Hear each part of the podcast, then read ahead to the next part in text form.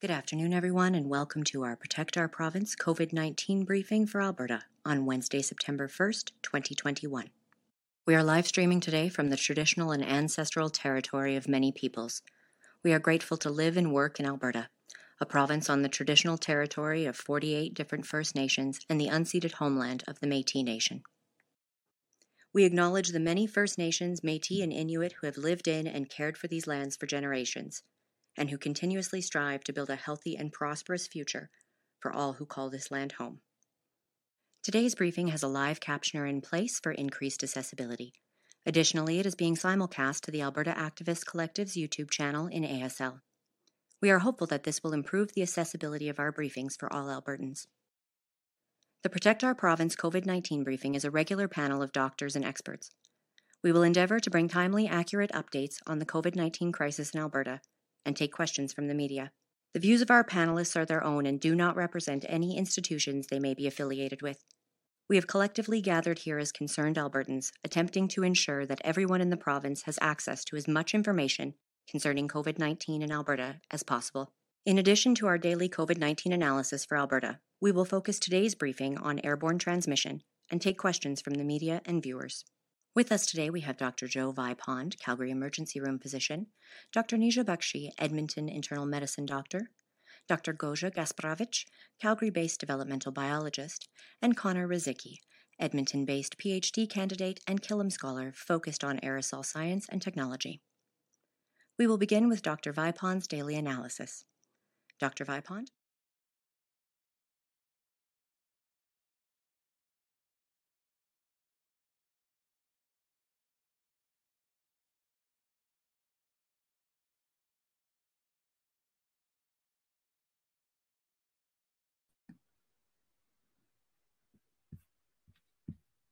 I can fix that. Welcome, everybody. Thanks for joining us today. We'll start over. We're still ironing out some kinks, obviously, uh, but it's great to to be able to to present this information to you. Um, so uh, we have two days of data to present, although I'm just really going to focus on the last 24 hours. Uh, if you want to see yesterday's data briefing, I suggest you go to t- Twitter and look at uh, Aaron Toombs or Robson Fletcher's or Zaid um, Faida's or myself, um, uh, uh, who all do great analysis. I'm pretty excited to say that uh, uh, Zaida Zaid is coming to join us on Friday to to do the numbers. So you have a little bit of a variety of uh, of um, perspectives on things. You don't just have uh, my perspective. So that's um, that's just get things out of the way. Uh, as far as the last 24 hours, uh, yesterday there was 1,347 um, COVID uh, cases um, that tested positive. That's a new uh, Delta wave record. Um, so, in a 26% increase over last week's uh, numbers, last Monday's numbers, sorry, Tuesday's numbers. Um, overall, the seven day average uh, is at 1,085, and it continues to climb at a, at a really um, uh, frightening 49% rate uh, week over week. The doubling time is about 13.5 days, which is similar to the the last uh, week or so, where it's kind of been going between 13 and 14 days. Um, can you go to the next slide? I'm not sure if I have control over that, uh, Michelle. So yeah, just go back one. That's that percent positivity. You can see how steep the uh, the increase is there over the last uh, few weeks.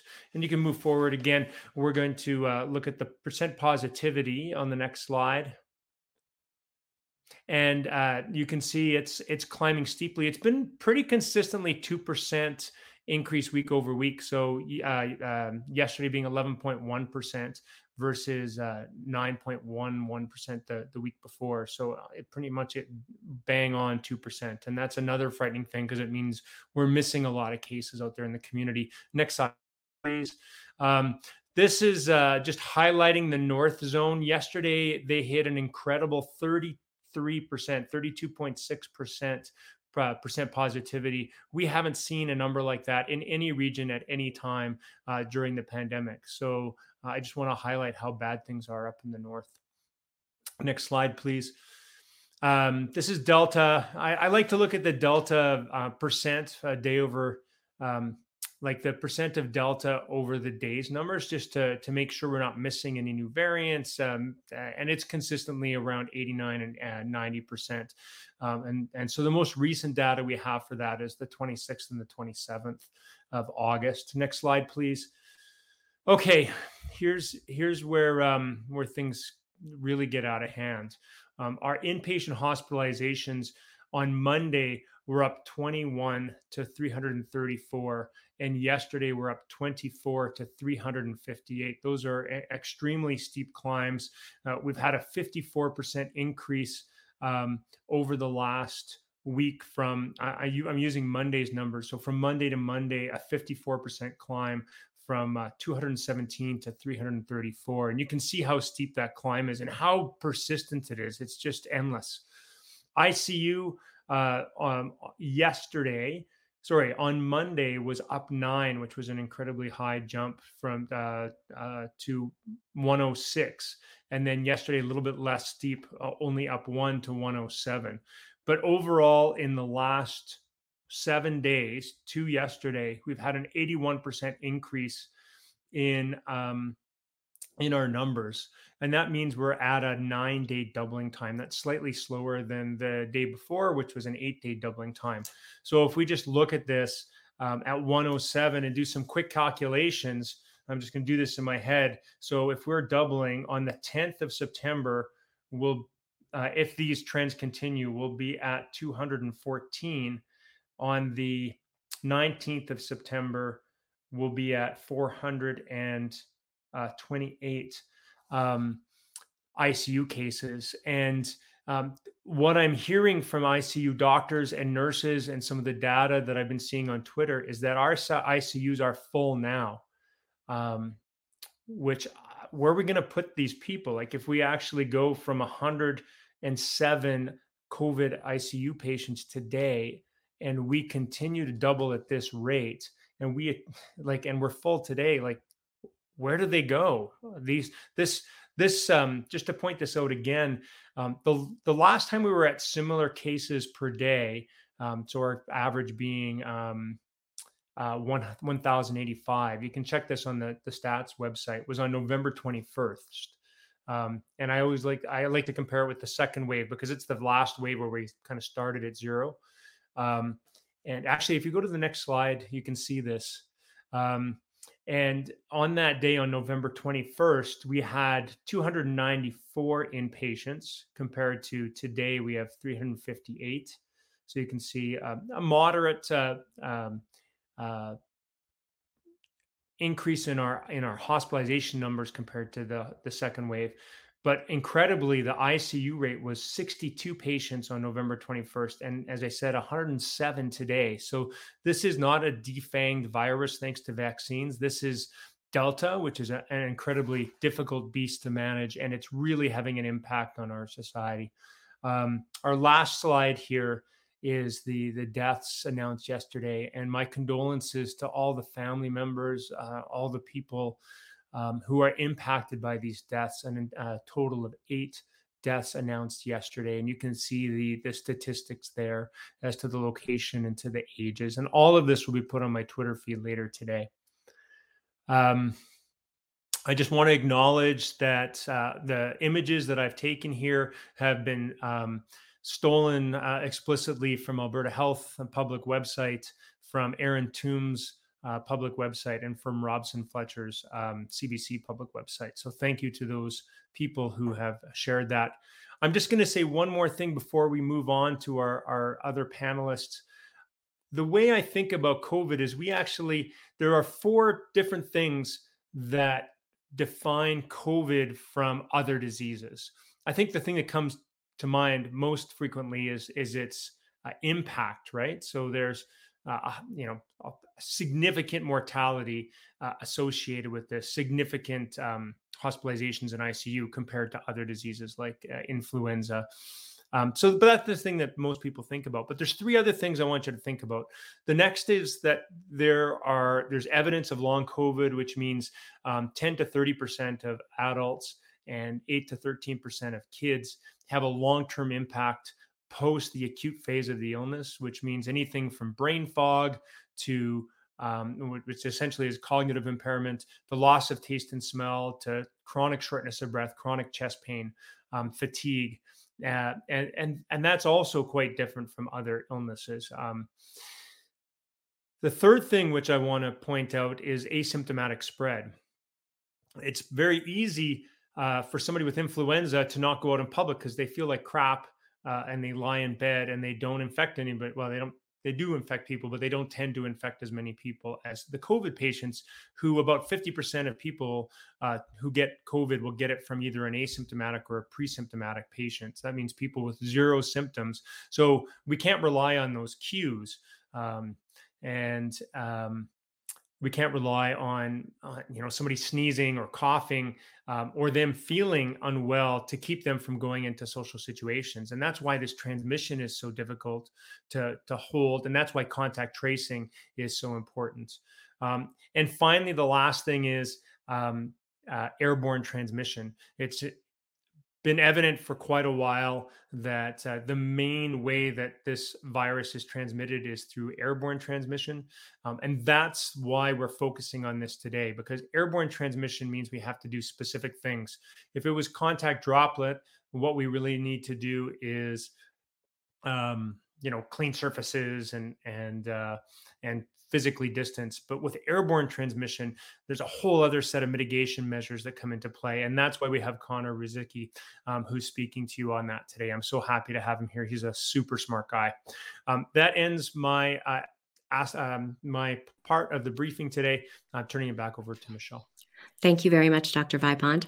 I would like to reintroduce Connor Ruzycki, PhD candidate and Killam Scholar, focused on aerosol science and technology, to share some information about COVID 19, its airborne transmission, and what we can do to help keep ourselves and our communities safe. Uh, thank you, Michelle and Dr. Vipond. Uh, Michelle, if you can bring up the slides. Um, I'd also like to thank the rest of the group involved here for this grassroots efforts to bring information to Albertans. Quite honored to have the opportunity to talk today about airborne transmission and COVID 19. Obviously, I recognize I have only a limited amount of time, and I really only be able to scratch the surface of this important topic.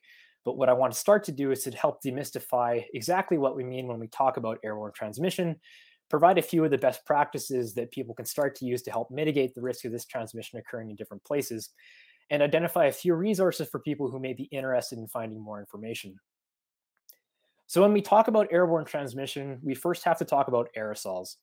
And aerosols are just a term uh, that is used to describe small particles in the air that tend to stick around uh, rather than fall quickly to the ground. And because these aerosols tend to stick around in the air, we can actually inhale them into our airways. And depending on their size, they can end up landing in different parts of our lungs, in our throat, our mouth, or our nose. And the first thing we need to realize about airborne transmission is that all of us actually produce aerosols when we do any number of activities like talking, singing, coughing, sneezing, and exercising. These aerosols that we produce are themselves made out of respiratory fluid and saliva, and anything that's actually contained within those fluids. So if you happen to be infected with SARS CoV 2 and you're shedding virus, the aerosol that you emit from your mouth or nose can contain live viruses. And because aerosols tend to stick around in the air, if you emit aerosol containing live virus into a space, others who are sharing that space with you may inhale that virus themselves and end up becoming infected. One area of confusion with airborne transmission is that uh, there's an idea that it occurs only over long distances. But what we now understand is that inhalation of aerosol occurs both in close proximity to the person who's emitting it and it can also occur over longer distances and circumstances where you have uh, where your ventilation isn't good enough to actually prevent the buildup of aerosol over time. And a very useful mental model for thinking about how these aerosols behave is actually the behavior of cigarette smoke and how that can build up over time in enclosed spaces. Obviously, that buildup of cigarette smoke increases your risk of exposure indoors. And something similar, something very similar happens with SARS CoV 2 that is contained in bioaerosols. Next slide. Now, with COVID 19, we have seen a change in our understanding of transmission over the past several months. And both the CDC and the World Health Organization have concluded that inhalation of aerosol is important both in close proximity to an infected emitter and over longer distances when ventilation is poor.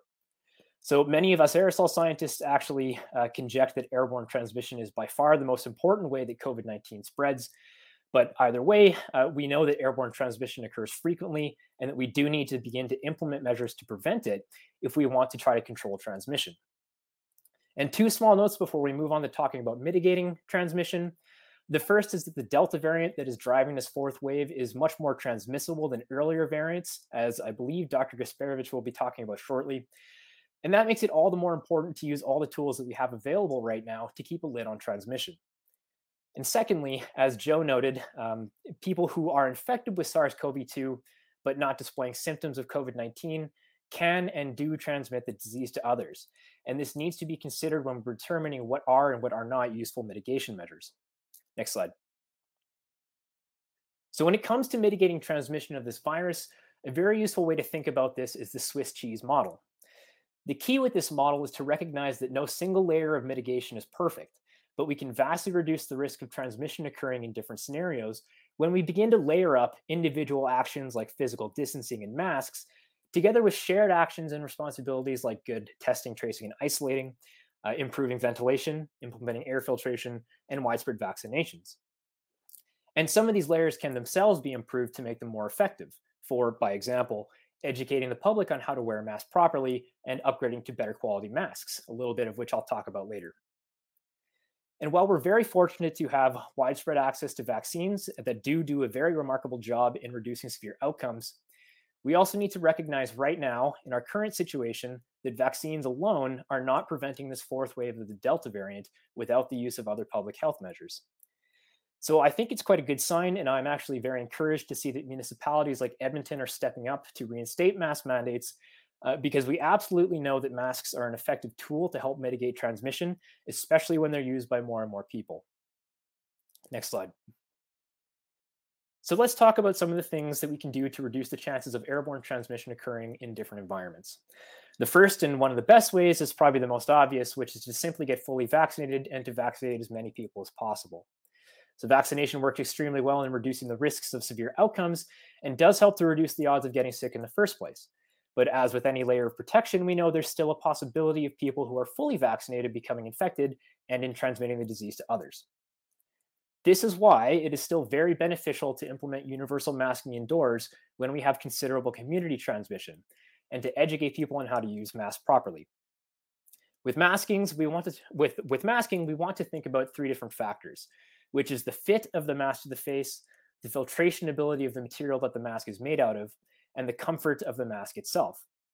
So at this point in the pandemic, there are actually several options for members of the public to invest and upgrade to respirators like N95s and KF95s, KN95s. And these carry the benefit of being rigorously designed and tested to satisfy all three of those fit, filtration, and comfort criteria. And therefore, they can help provide the wearer a very high degree of protection. I do want to reiterate that any mask is better than no mask, but we do now how, how uh, we do now have options for those looking for a higher degree of protection. And beyond masking, the realization of the importance of airborne transmission allows us to look at ventilation as a protective layer as well. So with ventilation, the aim is to bring in fresh air to indoor spaces and to properly re- uh, filter recycled air to help reduce the risks of the buildup of virus-laden aerosol over time the American Society of uh, Heating, Refrigeration, and Air Conditioning Engineers has actually released guidelines to optimize existing infra- existing infrastructure to this effect. And ASHRAE, um, this this organization, has also released a very strong position statement that uh, states that airborne transmission of this disease is significant and should be controlled. This statement was also recently acknowledged and reinforced by our own provisional, uh, Provincial Professional Engineering Association, APEGA, uh, a few weeks ago, and this makes it very clear that there is an important role for engineers to play here in addressing this problem. And at present, and in light of the increased transmissibility of the Delta variant, the current recommended target for ventilation is six effective air changes per hour in locations like classrooms. It should be noted that this actually exceeds in many cases the minimum standards that were laid out prior to the pandemic, as such standards were typically not derived with the mitigation of an airborne pathogen in mind. Next slide. We can also begin to start triaging our current infrastructure by using simple methods like carbon dioxide measurements, since CO2 measurements can give us an idea of how good the ventilation is in an occupied space. Now, CO2 measurements give you an idea of the quality of ventilation, but they do not capture the risk of transmission occurring over short distances. So it's very important to continue masking and to maintain social distancing where possible, regardless of what the level of CO2 is in a space. But that being said, when CO2 levels begin to exceed about 1,000 parts per million, that's an indication that the quality of the ventilation in a space is poor, and additional measures like in room filtration should be implemented to help mitigate the buildup of aerosols. There are also some very simple fixes here that we can be doing, like opening doors and windows, but such, me- such methods are actually weather dependent and cannot be relied upon um, as we're moving into the winter months. Another useful layer of protection is in the form of in-room filtration for spaces where ventilation is suboptimal. And indeed, this is a measure that is advocated for by ASHRAE. Though there are a number of factors involved in the selection of these technologies that make it a good idea to follow experts on, the to- on these topics for up-to-date guidance. There are several HEPA air purifiers on the market, so we're fortunate to have comparisons from independent researchers that can be used to guide the selection of a HEPA purifier that is right for the situation. And along these lines, there are actually a number of experts that have also designed what are known as Corsi Rosenthal boxes, which are essentially, essentially homemade in-room filters. But because of the optimization of the components and the design that has gone into them, many of these can actually provide quite good performance, in some cases better than commercial pro- products, and for much cheaper. And finally, upper room germicidal ultraviolet light is another proven technology that has been used to great effect in mitigating the transmission of airborne diseases like tuberculosis. And this may be a really great option for many situations with SARS CoV 2 as well. The last tool that I won't really mention too much, but I'll just note briefly, is actually rapid testing, which of course can help to identify people infected with COVID 19 who may be unwillingly spreading the disease to others. Next slide. So now that I've briefly mentioned some of the best practices, I want to identify a few things to avoid. Uh, the first is what is known as hygiene and filtration theater, uh, where we essentially devote resources to things that really don't do much in preventing the transmission of SARS CoV 2, and in some cases may actually have unintended side effects. This can include things like deep cleaning um, using chemical foggers and unproven air cleaning technologies that use buzzwords, things like ozone catalyzers and bipolar ionization, uh, and these technologies have been flagged by indoor air quality experts as unproven and potentially harmful. So this idea of hygiene and filtration theater can also include the use of an improperly sized HEPA cleaner for a given space, such that it actually has a negligible impact on mitigating risks associated with the buildup of aerosol. Another thing to think about is that with deep cleaning, if we're going to be deep cleaning a building after an outbreak has already occurred, this really won't be addressing the root causes of the outbreak, and so it likely won't be preventing future outbreaks from happening at all. So, in my opinion, we need to be more diligent with our use of resources when we're actually starting to fight this disease. Another thing that we know now is that there are certain things that aren't helpful, uh, like the overly overly liberal use of plexiglass, um, because the forest of plexiglasses that have sometimes been put in place in an attempt to reduce um, what we thought of was the most important thing of being droplets uh, you know, this actually impedes effective ventilation of these sorts of indoor environments and can hamper the effective removal of infectious aerosols. So for that reason, it is not a good idea to be using um, uh, plexiglass in, in a lot of different scenarios. And we should also, where possible, be avoiding indoor gatherings without masks and consider moving outdoors for breaks and lunch as well, weather allows. A good practice is to stagger breaks and to make sure to evaluate ventilation of break rooms because this can help to reduce the chances of transmission events occurring in these sorts of environments where we often let down our guard and maybe remove our masks to have a bit of a bite to eat or a drink. Next slide. And finally, I'd like to recognize, uh, I'd like to identify a number of useful resources for people who are interested in finding out more information. So I recognize that we've covered a lot of ground in the past few minutes and I've really only scratched the surface but I would encourage those who have questions to look into some of the resources I've provided here. So these include a conference held a few weeks ago that actually brought together many of the leading experts in aerosol science and indoor air quality for tips and methods to reduce airborne transmission in schools. And I believe this Friday we'll have a few panelists talking about that as well. And also the US CDC's guidance on mitigating transmission in the wider community. And for those who are looking for a bit more of a scientific discussion, there's also a really great article that came out last week in Science that dives into more of the details on airborne transmission and it provides a really good summary. So, with that, thank you for your time and attention, um, and I'll turn things back to Michelle.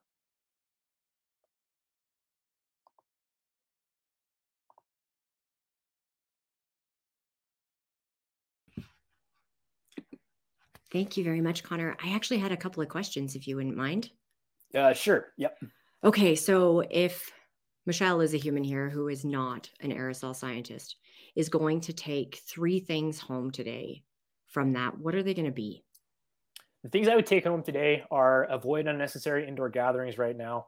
Um, if you do have to be indoors with others, continue masking at all times. Just because you're two meters away from somebody else does not mean you are safe from inhaling aerosol emitted by those people. And probably the last one is that we should really start to begin evaluating ventilation in the different sorts of spaces that we're spending a lot of our time indoors. And is this a point in time where I should be looking at moving away from cloth masks and surgical masks if I can afford to go to an N95? Yes, if you can, it's not a bad idea to go toward those better performing masks. They'll provide the wearer with more protection.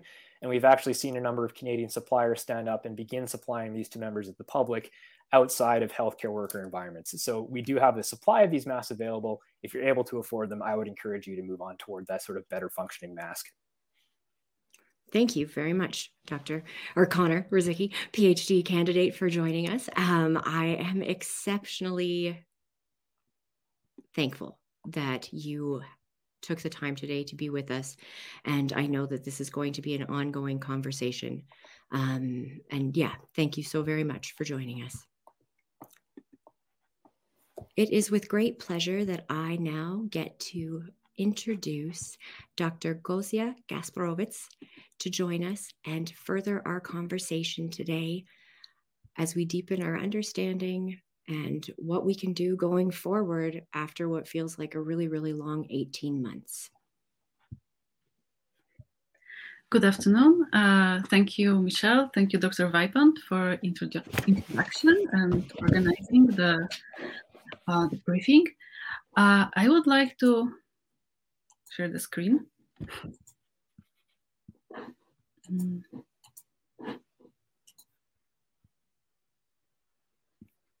Okay, is it visible already?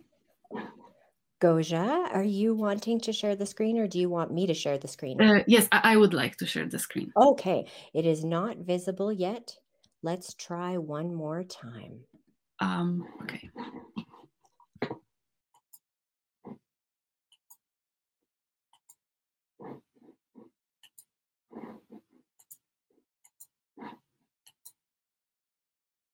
Can you see it now? We cannot. Why don't I share what Yes. you sent with me earlier today? Mhm. Thank you. Just one.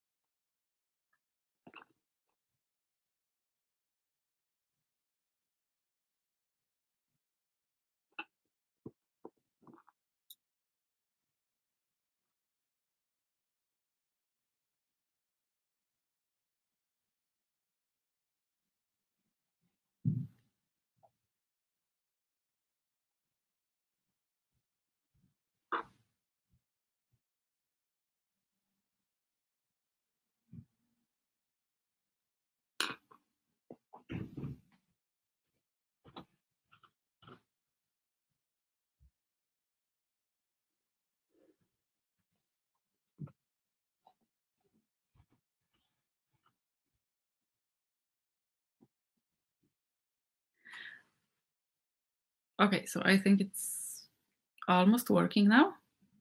Could you, Michelle, could you please make a full screen of it? Like, so. Okay. Thank you. Uh, so I would like to talk about the spread of spread dynamics of COVID in Alberta, and this is short-term projection. Uh, daily new cases are doubling, are are growing exponentially. The doubling time is 14 days right now, and if we don't do, if you don't do anything, if we don't put any public health measures in place, we will reach 2,000 daily new cases around mid-September, and that's the level. 2,000 daily case cases is the level when our ICUs were full in the third wave. The cases didn't decouple uh, from hospitalizations and ICUs in Alberta. The proportion is the same or even a little bit higher than it was in the uh, in the third wave. Could I have next slide, please? So this slide shows, that's the graph that shows, it's a logarithmic graph. On the y-axis, we have um, multiples of 2. So it's 2, 4, 8, 16, 32, 64. So anything that is makes straight line on the exponential on logarithmic graph means it's exponential growth. Black is uh, daily cases, red hospitalizations, and blue are ICUs. And we can see that they all grow exponentially. They are not decoupled. Uh, and the growth of actually the growth of hospitalizations and ICUs is faster than it was in the third wave. So now the doubling time is around 12 days. In the third wave, the doubling time of hospitalizations and ICUs was three weeks. So we definitely need to do something, need to implement some public health measures to stop this growth. Next slide, please. So that's the graph borrowed from Robson Fletcher uh, from CBC.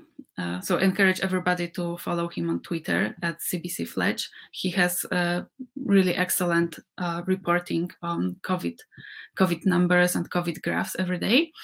This graph shows um, hospitalization, like ICUs, uh, ICU occupancy and ICU um, threshold level.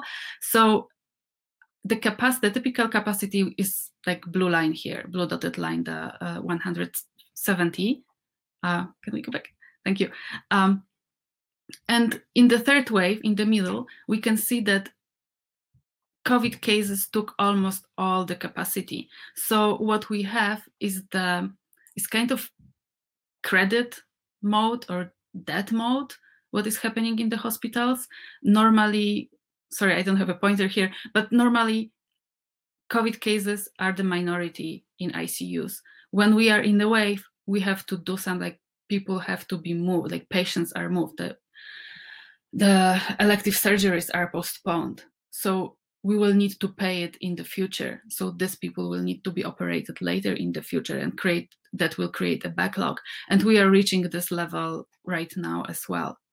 Next slide, please. So one thing I wanted to really stress is that the growth in cases, grow in growth in hospitalizations, growth in ICUs that we see was predictable already in May. Like just that's my slide that I had that I made on my 24th. So knowing very little about Delta, but when we knew that Delta is 40% more transmissible than Alpha and that two times more trans transmissible than original variant, it was absolutely possible to predict the current wave, the current Delta wave, that eventually, if we don't take measure, if measures, if we don't stamp it out, it will resurface and grow exponentially very, very rapidly. And that's exactly what is happening right now. So this wave is absolutely predictable. But next slide, please. What was also predictable then, but didn't happen, was that in May we had really amazing decline like the r value was 0.66 so it was halving every five six days. So if we would just continue what we've been doing and keeping vaccinated people vaccinating people we could stop all community transmission by end of july. And probably with vaccinate ongoing vaccination it probably could happen even faster. So basically we would have normal at least internally in alberta we could have normalcy back and we wouldn't have the fourth wave, the fourth Delta wave that we see now. So just gradual reopening would would prevent what what what we see now. Um, okay, but it didn't happen. So now I will talk what what we can do a little bit about uh, how much more transmissible Delta is. So next slide, please. Uh, that's a picture from the article in BBC uh, article, and it illustrates quite well the concept of R0. So R0 tells us how many people on average one infected person would infect when there is no public health measure and nobody is vaccinated. So for original variant that was here in the fir first wave, the R R0 was three. Now then it increased for alpha because we let we let the COVID spread so it could mutate, it could evolve to a faster one, and the selective pressure is to be faster. Uh, so alpha R value R0 was 4 to 5, and delta R0 is 5 to 8, so around twice more transmissible than original variant. So what it makes, what it means in practice is one thing is that now the herd immunity only by vaccination is basically impossible. Now to control it, we need both public health measures and vaccines. Next slide, please. So this is par partially theoretical, partially practical thing uh, model from for original variant, that original strain that R0 was, which R0 was three. If we would have, if we would vaccinate 75% of total population, that pink line, uh, and have 93% vaccine efficiency against transmission, then we could bring R0 from 3 by not doing anything else, just by vaccinating. We could bring R0 from 3 to just below 1 to 0.9, and that it would that would start reducing the spread what we observed in the first wave in many jurisdictions, including Alberta, that with combination of public health measures only without vaccines with original strain, we were able to reduce R to 0, 0.6, 0.7, which reduced growth very, very quickly. So reduced the spread very, very quickly. If a year ago we would have vaccines, then com combining both public health measures, so the blue line, with the vaccines would result in a green line here. So very quick reduction in cases. Basically, pandemic could be over in two weeks then, but we didn't have vaccines back then. We let COVID spread, we let it mutate, we let it evolve, and we generate it generated Delta variant. Next slide, please. And Delta variant has the trans R, R0 around twice higher, so six. So our pink, the pink line that was just with vaccines only for original variant could make the could get us to herd immunity and controlling the spread only with vaccines now it's impossible if vaccines are 60% efficient against transmission so to be clear we don't know exactly what is the eff- effectiveness of vaccines against transmission but 60% is in, in a range. Uh, and we would have 64% total population vaccinated. Currently it's 59% in, in alberta. Then we, we would be able to bring down R0 from R from 6 to 3.7, so still very strong exponential growth. But again, it would be just if we would have zero public health measures, vaccines only. If we would vaccinate with zero public health measures 85% of total population, so everybody, and if vaccine would be 60% efficient, then R would be two, effective R would be 2.9. If we would use public health measures like in the first wave, with this more transmissible variant, still R would be quite high. It would be 1.2. So we would still have a growth. But if we combine both, we can, so both vaccines and public health measures, we can still control Delta. We could result, we could have as a result this green line. So bringing R0, R value below one and reducing the spread. And actually that's what's happening now in in New Zealand, they had a Delta outbreak. They still have Delta outbreak, and they managed to halt the exponential growth just within last three days, having just 24% of total population vaccinated. So with strong public health measures and even with limited vaccinations, they were able to halt it. They didn't stop it yet. The, it doesn't go rapidly down yet, but it's halted.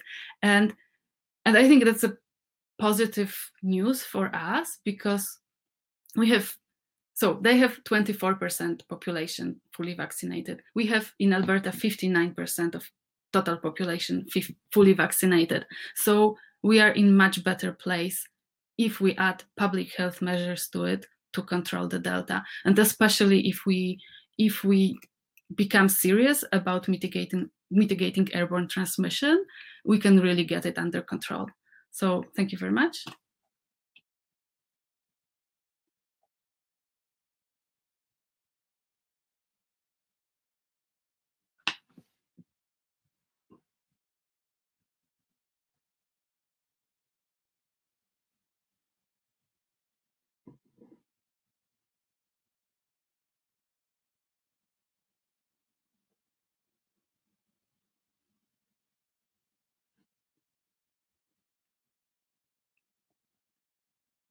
I think our host is muted.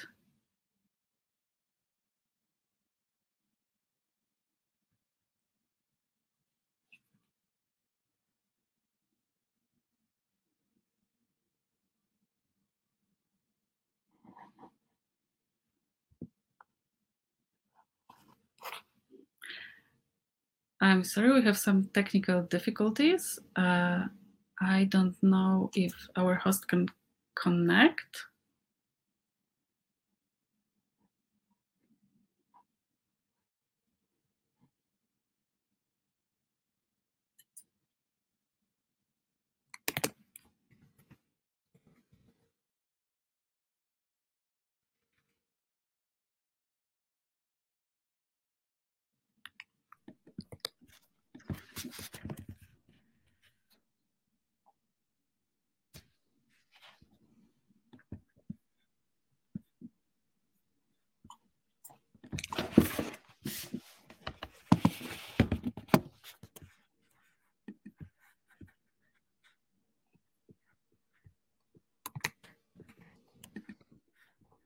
Hello, can you hear and see me now? Maybe for a little bit, as I mad panically was trying to make things function the way they were supposed to. Um, Dr. Gasperowicz, what can we do? We need we need to do everything we can. So use every tool we have in our toolbox. So basically, avoid any like the best would be to ban any large gatherings. So people don't spread the virus and limit travel. The good thing okay i, I talk as, as myself now. Um, like previously not having in-person schools for several weeks really helped to have cases lower so at least halt a little bit until we bend the cur- curve with opening in person schools. Maybe opening only for people who necessarily need it. And then we need to have like very serious airborne mitigation, trans- like control. So if we could wear now mandate masks, but not only mandate the masks, any masks, but really wear the N95 type, KN95 type respirators and higher, and everybody, not only adults but but also kids. Be really cautious about gathering inside, so not make any unnecessary gatherings inside. That could that could potentially lower lower the transmission. Thank you so very much for being with us today and bringing your expertise and your time to this really important conversation that or maybe one I, more one more point like really focusing on vaccinating uh, places where there is high spread so, and vaccinating rural parts of alberta where the vaccination levels are, are very small. So if we would have this targeted vaccinations that could that could really help.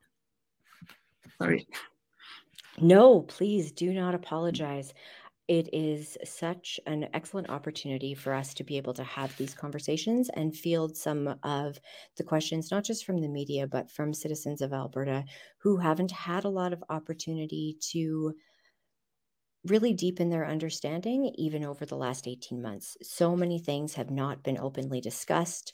There has not been a level of transparency that I know has made me as a mom feel safe in my day-to-day existence. So having this time with you today is truly a gift. So thank you so very much. Thank you very much. Operator are you on the call?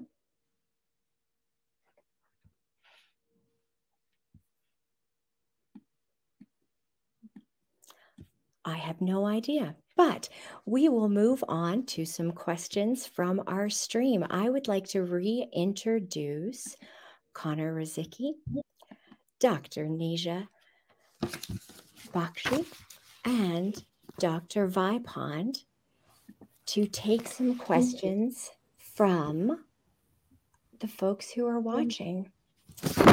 I have a question from. Oh, Where, oh, from Ashley um, around elective surgeries. Have elective surgeries been canceled at this point, or is all of that still up in the air?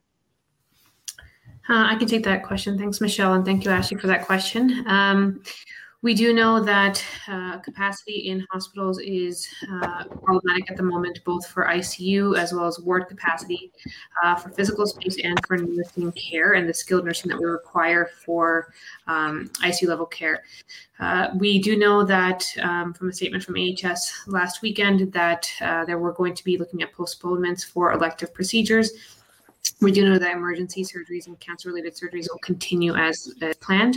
Uh, and speaking from what we are seeing within the hospitals, we are starting to see more and more uh, surgical beds being opened up for isolation capacity for non surgical patients. So um, we can certainly look at look at the next couple of days at seeing more elective procedures being canceled or postponed. Thank you so very much. Um, I would love to take another question from our stream over here if anyone is game. Um, someone has raised a question, Margaret, of the fact that 17% of those who are currently hospitalized with COVID 19 are fully vaccinated. And so there's a question around what do we know about these humans? Um, is it vaccines waning? Is it underlying medical concerns? Is it something that we are yet to uncover? Is it just Delta? Dr. Vipond? I can touch on this, um, although I'm not an expert at this, and we certainly haven't had the, the full data revealed from um, from Alberta Health Services. What I can say from my knowledge is that the percent of vaccinated patients in the ICU was much much lower than those in the in the in the inpatients. And we are also seeing good protection from vaccines for mortality.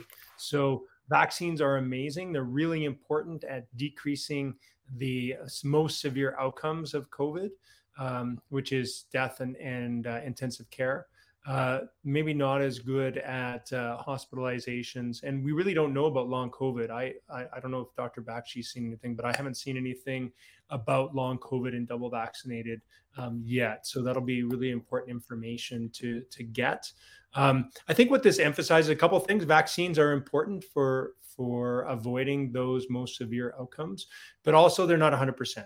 So what we really require people to do is that Swiss cheese model that uh, that uh, uh, has been referred to today, um, and those layers of mitigation, including vaccinations, but not excluding everything else, is what's going to protect people from getting sick. Thank you very much, Dr. Vipond. We also have a question from Anne Marie that touches on something I was curious about earlier. Anne Marie says if you can't afford an N95 mask or can't find them, is double masking something one should do or shouldn't? Yeah, I can take that question. Thank you very much, Connor. Um, so the the their uh, N95 mask is is sort of the ideal situation, but there are many things you can do uh, absent N95s that can give you a little bit more protection from your sort of typical cloth mask. Um, double masking is something that can be done. Uh, my preferred way to think about double masking is to actually combine a surgical mask and a cloth mask. So um, what that allows you to do is, is you know, surgical masks actually uh, ones that are ASTM rated. Uh, so look for an ASTM rating on them. They actually do contain a layer on the inside that that can filter out aerosol particles quite effectively. The problem typically with surgical masks is that you tend to have large gaps around the side of them. That means when you're inhaling and exhaling through them, you're not really breathing through that material. You're more so breathing around it. So, in terms of double masking, what, what can be done with a surgical mask is to put a surgical mask on first, and then a tight, like a nicely tight fitting cloth mask over top of that.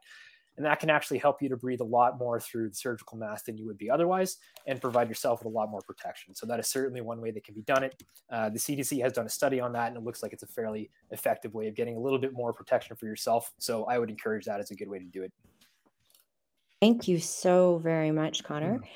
Um, that is really great to know. So I have a question, sort of a follow up on that. If I'm wearing a cloth mask, or if I am wearing like a surgical mask, and you know i've done the little loopy things or i've got one of those things to help me in the back should it breathe in when i breathe in and then push back out when I exhale? Like, what degree of tightness do I want to have? You don't want it to be uncomfortable on your face. Um, so you don't really want to be retching these things over top of, of your mouth. Um, you want this to be comfortable to wear for a long duration of time. Ideally, you're wearing this when you're indoors at this point in time, right? Um, but the, the whole goal is to be is to make it so that as much as possible you're breathing through that material and not around it.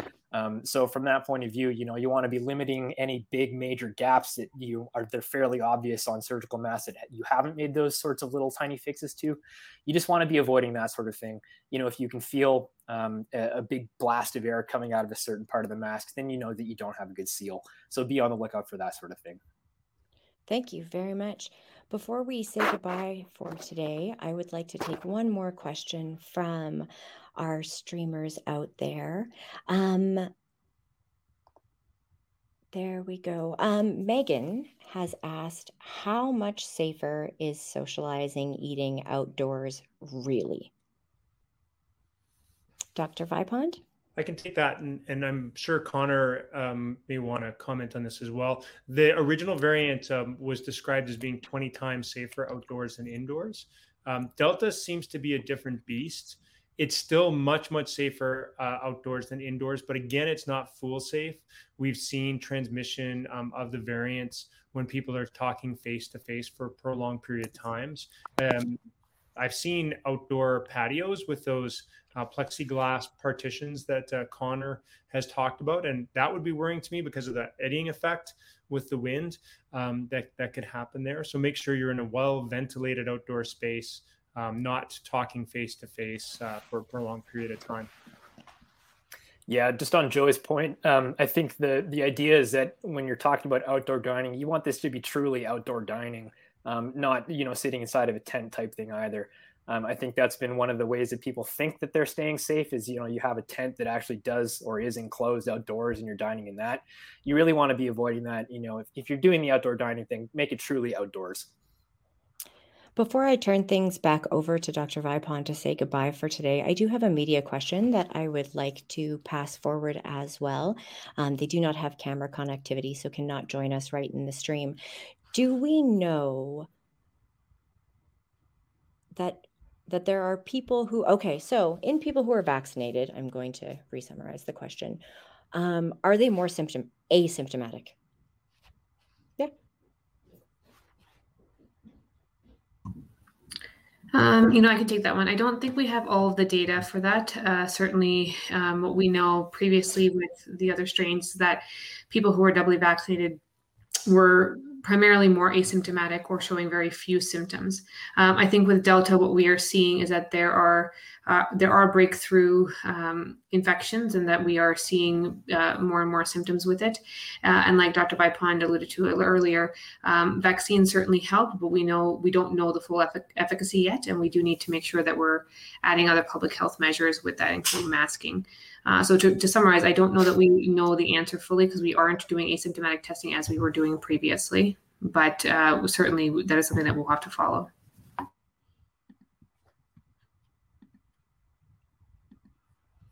Back over to you, Dr. Vipond. All right. Um, so this is our second one. Obviously, there's still some some technical kinks to work out, but we think that um, i have been super thrilled by the the job that all of our panelists have made today. Um, I'm happily taking um, the day off on Monday and, or on Friday, and I'm really excited that we have such a wide breadth of panelists to pull from. Um, so really looking forward to that. We continue to to take feedback. Um, please share that with us. We have tried to make things um, better today than on Monday, and uh, in a perfect world, we would never have to do this again because this job would be taken away from us um, by the government, who should be doing their their job. Um, but in in absence of that, we're going to do the best job that we can for you. Uh, and on um, on Friday, uh, Zayed uh, Faisal will be presenting uh, the numbers, and I'm really excited to see him. Um, we have um, Gosia back, uh, Dr. Gasperowicz, to talk uh, more about modeling, especially in kids. Dr. Ladha to talk about um, back to school. She's a pediatrician and public health specialist. Uh, we have um, uh, Dr. Wing Li of Support Our Students will be uh, here as well. So it'll be a, a really important um, session not to miss. Uh, we may even have some special guests parachuting in. So looking forward to, to watching that, but not being a part of that. Thank you very much, Dr. Vipond, and thank you very much to all of our panelists today. We do look forward to seeing you Friday at 4 p.m. right back here as we talk about back to school. Stay safe, everyone, and thank you very much.